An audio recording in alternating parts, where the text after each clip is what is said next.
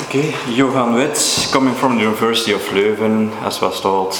What I'm going to bring here is part of a presentation, part of a research we did uh, for the Belgian, for the Flemish government. You know, they're interested in new migration. They're interested in new migration coming from Eastern Europe because we have the end soon. We will have the, uh, the end of the transitory measures um, aimed at the at the Bulgarians and the Romanians. What does it mean? They said, okay, we had a lot of migration, and apparently, um, really, some countries feel threatened. Like the Dutch, they feel threatened. They organized a seminar even two weeks ago. They invited the Bulgarian Minister of Labor, they invited the Romanian Minister of Labor because they are really being submerged by Bulgarians and by Romanians. They fear it. The Minister of Labor of um, Romania said, you know, you don't have to fear because all those people who wanted to leave the country, they already left the country. And then, of course, we don't have a crystal ball, but is this going to become true? What can we expect from Eastern European migration? And in fact, they are studying the case of Eastern European migration. They don't fear the Eastern uh, European migrants as such, they especially fear the Roma migration. What can we expect from the future Roma migration? Now, as I said, we don't have a crystal ball, but we can have a look at the dynamics of the Eastern European migration and afterwards at the specificity of the Roma migration. And then we can look at migration theory, we have facts and figures, and we can try, no, not really look at the crystal ball, but to have some um, conclusions on this topic. Now, to start with, know that in a lot of countries, most of the European countries, there is no link between the labor market in the sending countries and the labor market in the receiving countries. Theoretically, because in fact they can enter. What I'm trying to draw here is the case of the Belgian situation, but it's for most of the situations that I'm interested in. Without the pointer over here, with the shortages on the labor market, then people can enter in Belgium, and apart from that, is completely blocked. But this blue arrow will open in beginning of December of next year.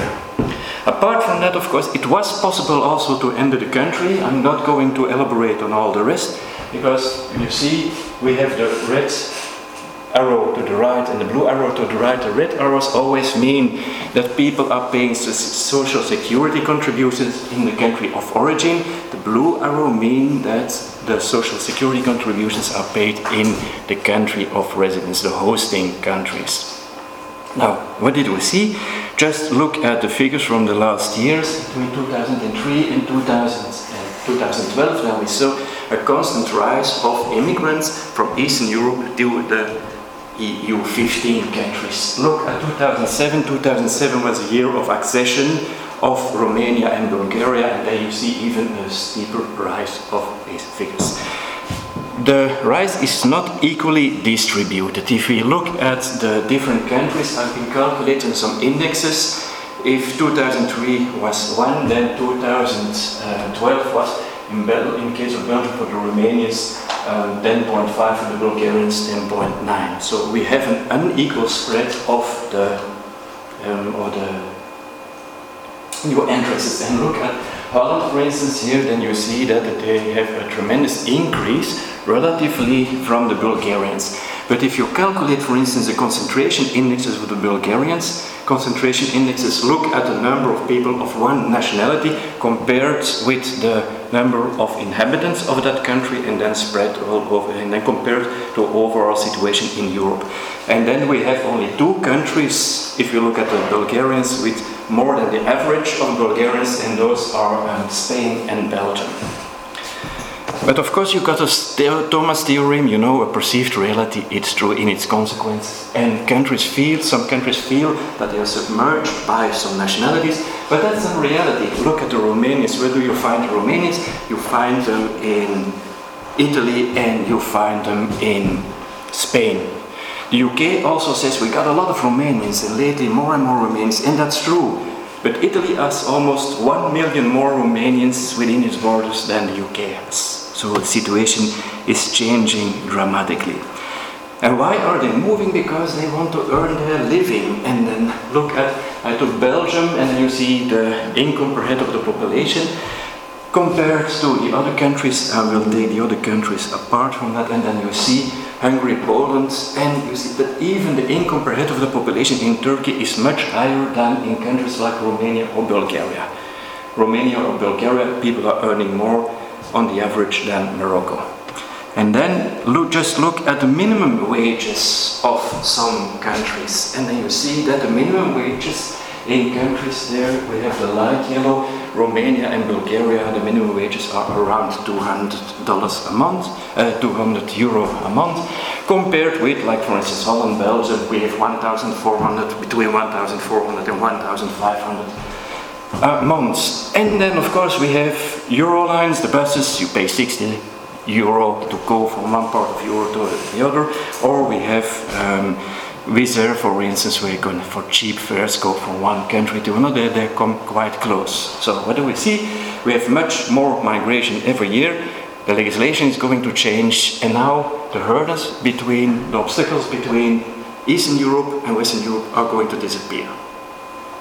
We're going back to theory in a minute. Now let's look at the Roma migration because those countries, Romania and Bulgaria, we have a lot of Roma migrants.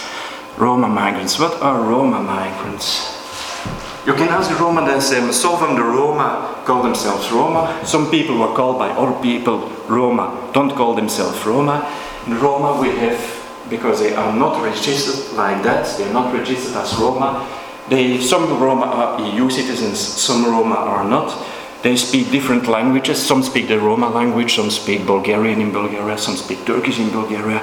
We have all different kind of language. We have different denominations. A lot of Roma are Protestant, Pentecostal churches, but we have Orthodox Roma, we have Catholic Roma, we have Muslim Roma. The Roma coming from Kosovo, for instance, are to a large extent non-EU citizens and Muslim.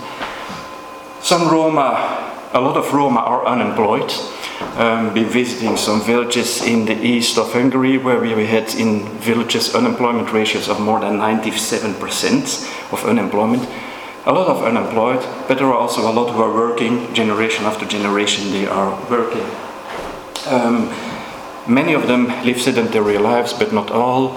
A lot of them live in, in cities, but not all. Some are living on the countryside. So it's a kind of a homogeneous group. Where are they living? Look at the map. They are living all spread over Europe, and they're living all, spread all over Europe and especially Romania and Bulgaria. If we look at the percentage, now we see a large percentage, around 10%, 8% to 12%, are living in Romania and Bulgaria.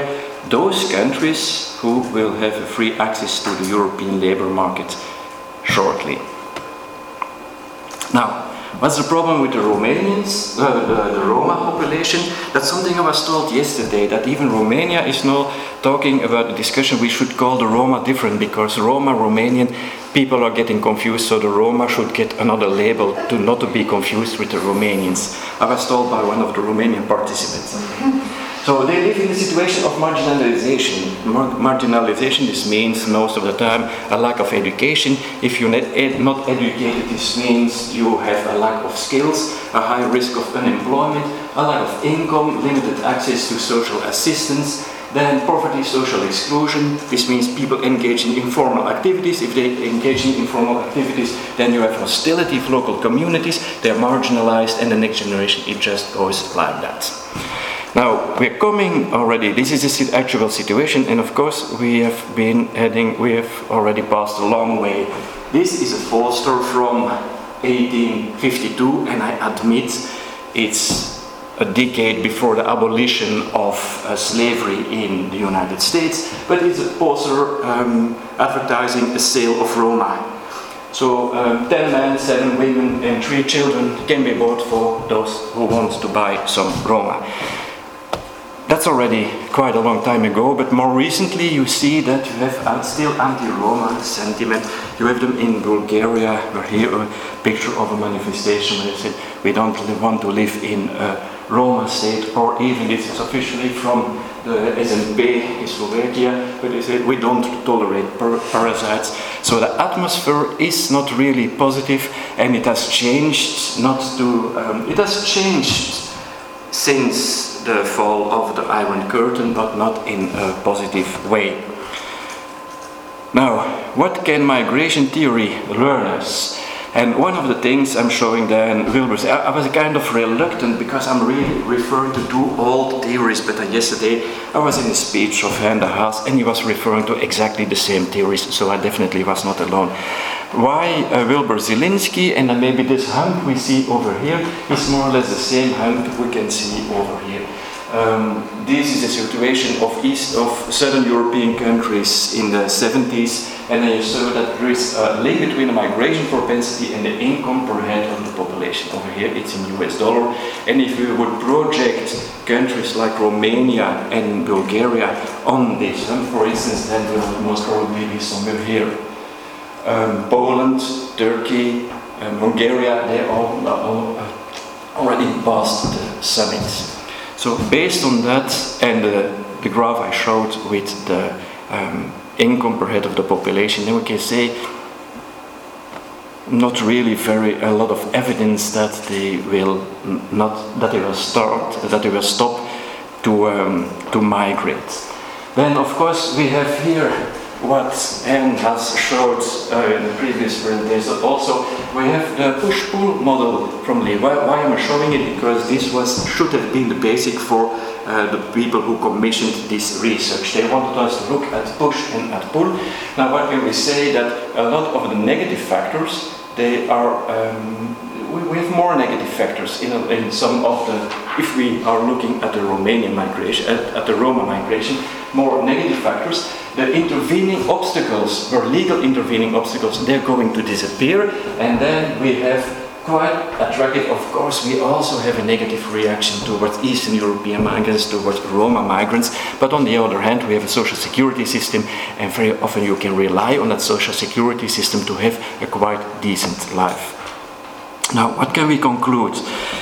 The last decade we had a grow of, uh, we had a significant growth of the Eastern European migration towards Western European countries. The transitory measures are going to disappear after the 1st of January, and the income per head of the population and the minimum wages they're not going to change in a short time. So this means this situation will stay more or less the same, and the distance between countries like Romania and Bulgaria and countries like the Western European countries or Spain or Italy, they're quite close. It's not the same as trying to go from Latin America to the United States, for instance.